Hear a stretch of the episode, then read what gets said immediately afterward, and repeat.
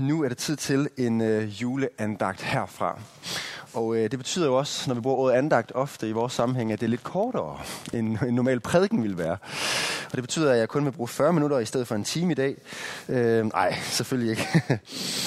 øh, men jeg vil gerne sige noget i dag om julefrihed fra Galaterne 4. Normalt taler vi om julefred, og det er rigtigt, at vi oplever julefred i juletiden, men der er også en frihed, som vi oplever at få hos Jesus. Øhm, jeg elsker juletiden. Jeg ved ikke med dig, men jeg er vild med det. Jeg er vild med øh, hyggen og med gaverne og med maden og med det hele. Lysene i gaderne. Og øh, det kan end ikke corona ødelægge. Og jeg er vild med julebudskabet, som vi hørte her for et par dage siden. Juleevangeliet om hvordan at Gud bliver menneske. Jeg vil med, at Gud tager det første skridt, og han kommer til os, selvom vi ikke fortjener det. Og den historie, juleevangeliet, hvorfor er det, at det er det, vi hører år efter år? Hvorfor er det den fortælling, der er blevet vores store julefortælling? Hvorfor er det ikke øh, Charles Dickens, et juleeventyr for eksempel? Det er også en fin historie om næste kærlighed. Eller en hvilken som helst anden historie. Hvorfor er det juleevangeliet? Jamen det er det jo dybest set, fordi vi tror på som kristne, at juleevangeliet er sandt. At det ikke bare er et eventyr, men det er historie. At det var, hvad der skete. At Gud rent faktisk blev født som et menneske den julenat. Eller hvornår det var. At det rent faktisk skete med Maria og Josef. Og alt det, vi læser der. Og prøv lige en gang at overveje, hvis det virkelig er rigtigt, hvad vil det så ikke betyde for os? Hvis Gud rent faktisk var blevet menneske, hvilket jo er så svært at forstå, hvad vil det så ikke betyde for os?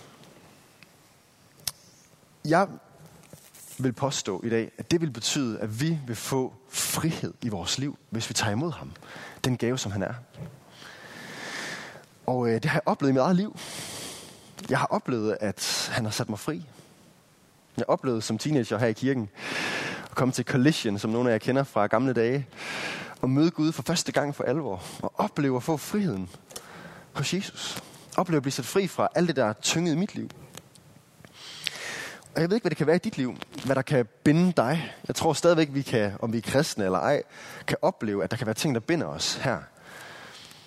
Om det kan være bitterhed imod andre, som måske særligt kan komme frem her i juletiden, hvor vi, vi er sammen med noget familie, vi ikke ellers ser så meget måske. Måske er der nogle familiestridigheder. Det kan være, du er bundet af materialisme. Måske særligt her i juletiden også med gaver og luksus og dyr mad og alt det her. Det kan være, du er bundet af bekymringer. Bekymringer for fremtiden, hvordan det skal gå. Eller måske bekymringer for dem, du holder af. Det kan være, du er nervøs for, hvordan andre tænker om dig. Det kan være, du er bekymret for corona. Hvordan skal det hele gå? Hvad binder dig i dit liv? Hvad er det, du oplever i dit liv? At du er fanget af, og som fylder for meget i dit liv, som fylder dine tanker af dårlige ting. Eller måske endda gode ting, der kan fylde for meget i dit liv. Hvad er det i dit liv, der kan binde dig? Bibelens budskab er, at der er frihed hos Jesus, fordi han kom her til jorden. Og det er det, vi skal læse nu her fra den her lidt julede tekst fra Paulus i Galaterne 4. Og øhm, den kommer herop øh, på skærmen, så I kan følge med. Og øhm, lige før vi læser sammen, så er konteksten den, at øh, Paulus har lige talt om det med at være slave, øhm, eller træl, det gamle ord, han bruger her for slave. Og hvis man er det, så har man ikke nogen rettigheder. Så er man umyndig. Så er man bundet. Man skal gøre det, som andre siger. Og så siger han det her i vers 3. På samme måde med os, da vi var umyndige, trællede vi under verdens magter. Så Paulus han taler til os, der er kristne, og siger, en gang var I os slaver. En gang var I os bundet. I var umyndige. Det var nogle andre, der var jeres myndigheder over jer. Men det var før vi blev kristne. Og vi var slaver under verdens magter. Det lyder lidt vildt. Men verdens magter, det er alt det her i verden, der kan binde os. Alt det, du kan opleve dit liv her i verden. Det kan være karriere, prestige, at du skal leve op til en vis standard for at være god nok, og for at du oplever, at dit liv giver mening. For at du virkelig kan være noget, blive til noget. Det er det, verden siger. Du skal gøre dig fortjent til det. Ellers så er du ikke noget. Men den her jagt efter lykke i verden, den kan kun blive til tomhed. Det er at være slave under verdens magter. Og det er Bibelens historie, at vi alle sammen trak os fra Gud og blev slaver. At vi engang var frie.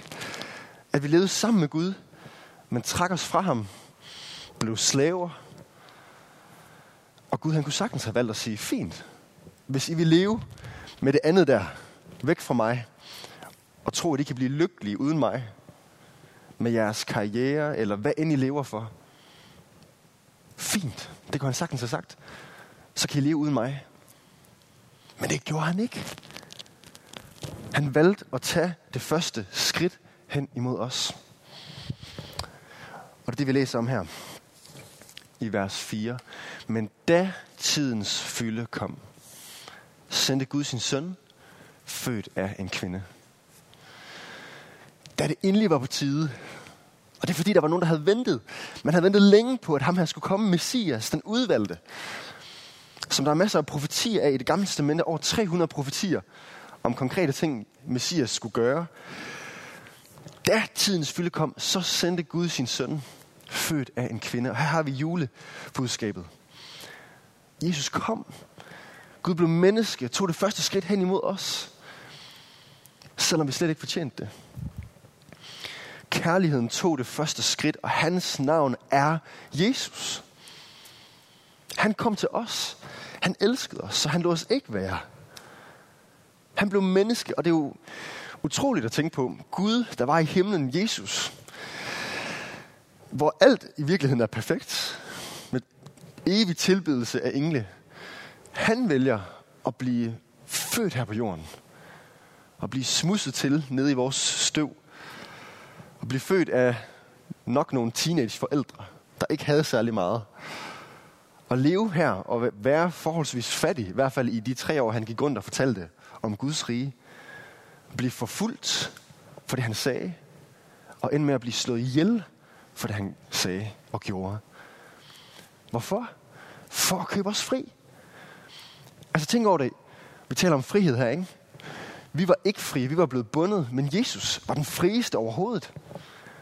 Men han valgte at være den, der blev bundet. Han kom her til jorden og blev hængt op på et kors. Hvorfor? For at vi kunne blive frie fra vores bundethed. Og på den måde blev der byttet plads. Jesus, der var sammen med sin far i himlen, valgte at komme ned på jorden og blive støvet til. Hvorfor? For at vi kunne komme op til Gud igen. Være sammen med ham. En dag komme op i himlen og være sammen med ham for altid. Og indtil da, være her på jorden sammen med hans ånd, der er nær os. Det er det, vi kalder den store byttehandel. Og det er derfor, vi elsker julen, også der er kristne. Og Paulus han fortsætter her i vers 5. Jesus han blev født under loven. Det er den jødiske lov her. Jesus han var jøde. Han blev født under loven, for at han skulle løskøbe dem, der var under loven. For at vi skulle få barnekår. Så Paulus han taler her om jødeloven. Han taler om jøderne, der skulle leve op til nogle bestemte love for at blive accepteret, kan man sige. For os, der har vi ikke den her jødelov, men vi har måske andre ting, en anden lov, andre ting, der binder os, som vi skal leve op til. Og pointen er, at Jesus han kom for at løskøbe os fra det her. Jesus blev menneske ligesom os. Han kom for at skulle løskøbe dem, der var under loven af jøderne, for at vi skulle få barnekår, ligesom Paulus, der var jøde. Og i resten af Bibelen kan vi læse, at det jo også kommer ud til alle os andre heldigvis. At vi kan blive en del af Guds familie nu. Og det er det, Jesus han gør. Han løskøber os. Køber os fri. Han betaler bøden. Han betaler regningen. Han løskøber os. Og det er derfor, vi her i juletiden fejrer jul. Der er det her engelske, this is the season, juletiden. Men vi siger som kristne, this is the reason. Hvorfor fejrer vi jul? Hvad er alt det her til for? Det er til for, at Jesus skulle komme. Ikke bare for at blive født som en nuttet baby, men også for, at han skulle leve og dø for os. Han kom for at dø. Ultimativt. Og derfor, derfor hænger julen sammen med påsken. At han kom for at give sit liv for os, for at købe os fri, for at betale prisen. Og det her, det kan gøre en kæmpe forskel i menneskers liv. Og det er det, jeg har oplevet, når vi tager imod det her, den her frisættelse. Øhm, jeg har jo gang i at øh, skrive en Ph.D. i teologi, hvor jeg blandt andet ser på meningen med livet. Og her har jeg set på nogle forskellige undersøgelser, nogle akademiske undersøgelser omkring mening med livet og religion, om det kan hænge sammen på nogen måde. Og der var en opgørelse, der så, at 76 procent af alle undersøgelser i forhold til mening med livet og religion viser, at religion giver mere mening i livet, end hvis man ikke har religion. Virkelig interessant. Og så resten af undersøgelserne viste enten øh, noget neutralt, eller måske det modsatte. Men altså 76 procent peger i den her retning af, at hvis du tror på noget mere, så oplever du nok også højst sandsynligt noget mere mening med livet. Hvorfor? Fordi hvis der er noget større, hvis der er en Gud, der findes, så kan jeg stole på ham, så kan jeg være tryg. Hvis han er for mig, hvis han elsker mig, så gør det en kæmpe, kæmpe forskel i mit liv. Det er også det, Paulus han siger videre her i vers 6. Og fordi I er børn, ikke længere slaver, nu bliver I børn, I bliver adopteret, så har Gud sendt sin søns ånd i vores hjerter, og den råber Abba, far. Det betyder farmand, Abba. Det er sådan et meget hjerteligt ord for far. Fordi vi er børn, så har Gud givet os hans ånd, helligånden, der er hos os. Oplever du det i dit liv? Der er der kristen. Oplever du, at helligånden i dig, der opmuntrer dig, der holder dig der tæt på din far? At helligånden råber i dig, Abba far. Hvad betyder det? Jeg tror, det betyder, at helligånden hjælper os med at have en relation med Gud, vores far. At helligånden er med til at skabe en connection, opmuntrer os til at søge Gud, hjælper os med at bede. At han er her, han rører os, han møder os, taler til os. Vi er ikke efterladt. Gud han er ikke langt væk. Gud er lige her med sin ånd. Oplever du det, der er der er kristen? Det er en del af julebudskabet, det her også, at Gud er kommet nær. Det er han i dag med sin ånd. Og vi glæder os, vi længes efter, at Jesus kommer tilbage fysisk, ligesom han gjorde i juletiden, hvor han kom fysisk. Det gør han, han kommer igen. Men indtil da, så er han her også med sin ånd. Oplever du det? Jeg vil gerne udfordre dig i dag til at give plads til ånden i dit liv. Giver du plads til at lade Gud fylde relationen med ham? Bønden, lovsangen, bibellæsning, gudstjeneste. Lad os være kristne, der lader helligånden få plads i vores liv. Og også mere end det. Fordi helligånden er Gud, der kan gøre mirakler i vores liv. Giver vi plads til mirakler i vores liv?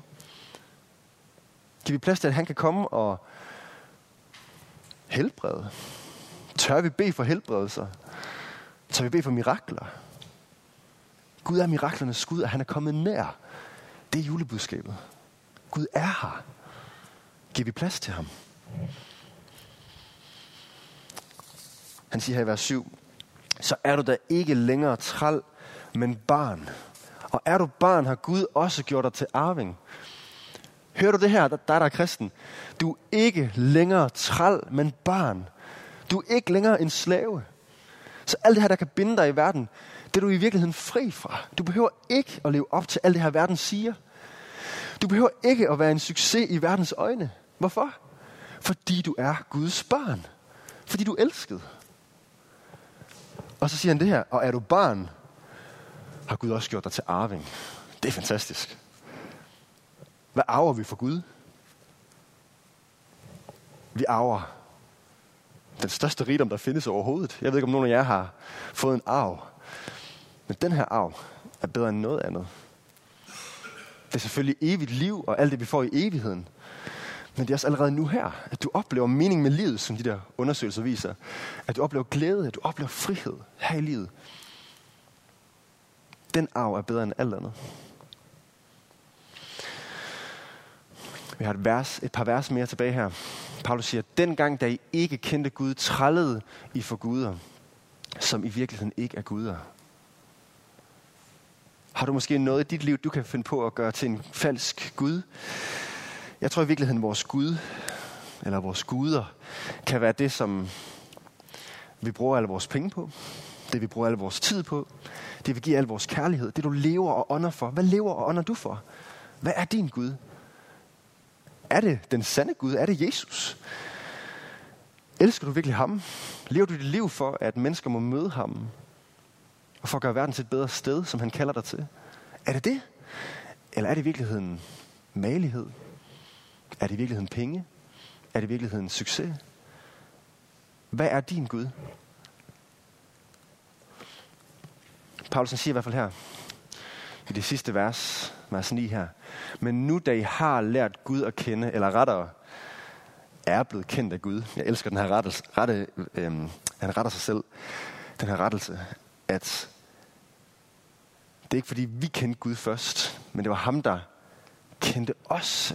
Han så os. Han elskede os først. Han tog det første initiativ hen imod os.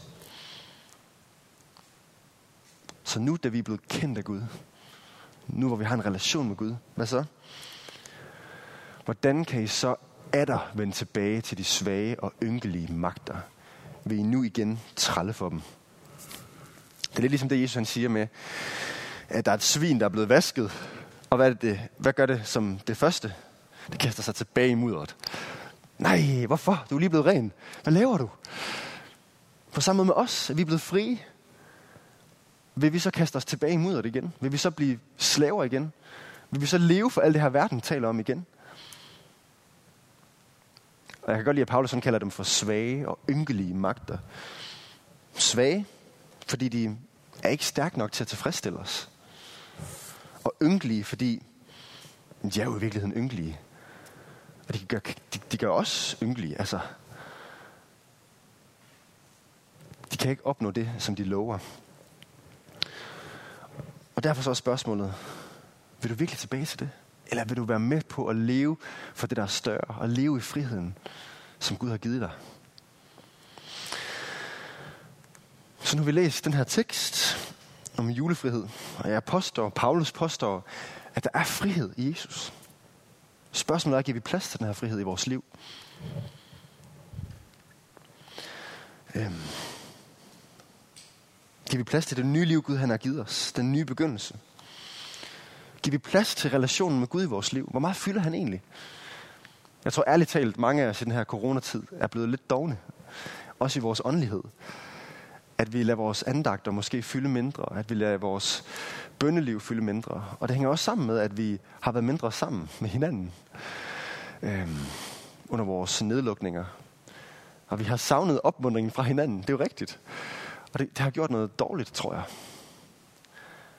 Hvordan går det med dig og dit åndsliv? Hvordan går det med dig og Gud? Hvordan er din relation med ham egentlig? Jeg har bare lyst til at opmuntre dig til at komme til ham den her juletid. Tak ham for den her frihed. Husk, at det, det er her friheden findes, ikke i noget andet. Og prioritere ham. Lev for ham. Lev for noget større. For at forvandle verden. For at fortælle andre om Jesus. For at andre også kan blive fri. For at hjælpe de svage for at bruge vores penge på noget, der rent faktisk gør en forskel i verden. Det er så nemt at give til noget, der er meningsfuldt. Vi kan gøre en kæmpe forskel. Og det her julebudskab, det skal vi bare ikke holde til os selv. Lad Aalborg høre det her. Det er virkelig det, alle vores ikke-kristne relationer længes efter, vil jeg påstå. Den her frihed, som jeg selv har oplevet i mit liv, gjorde en kæmpe forskel. Så lad os være stolte af det, os der er kristne. Lad os dele det. Ikke holde det her for os selv. Ja, skal vi bede sammen? Jesus, tak for, at du tog det første skridt. Tak for, at du giver os frihed. Du, Jesus, du giver os glæde, mening med livet, som intet andet kan. Og Jesus, vi tager imod den her frihed. Vi har lyst til at leve for dig. Vi har lyst til at leve for noget, der er større end bare os selv. Vi har lyst til at elske dig tilbage, ligesom du elskede os. Tak for alt, hvad du har gjort for os, Jesus. Ja. Tak for friheden. Hjælp os med ikke at leve som slaver igen af et eller andet andet, der kan fylde for meget i vores liv. Dårlige ting, gode ting. Vi vil have dig som Gud, og kun dig som Gud, Jesus. Hjælp os med rent faktisk at gøre det, og ikke bare sige det her, ikke bare bede det her. Men til rent faktisk at lade dig fylde i vores liv, og til rent faktisk at kunne se det på vores bankkonto, at vi gerne vil prioritere det liv, du kalder os til. Hjælp os med at kunne se det i vores kalender, Jesus. At vi rent faktisk prioriterer det, som du kalder os til. Hjælp os, Jesus. Vi har brug for dig. Og tak, Helligånd, at du er her. Og du hjælper os. Du hjælper os med at bede. Du hjælper os med at søge Gud. Du hjælper os, Helligånd. Tak, at du er her. Vi vil give dig plads i vores liv. Kom og gør mirakler. Kom og gør det, som vi ikke kan gøre. Vi vil give dig plads, Gud. Vi beder i dit navn, Jesus. Amen.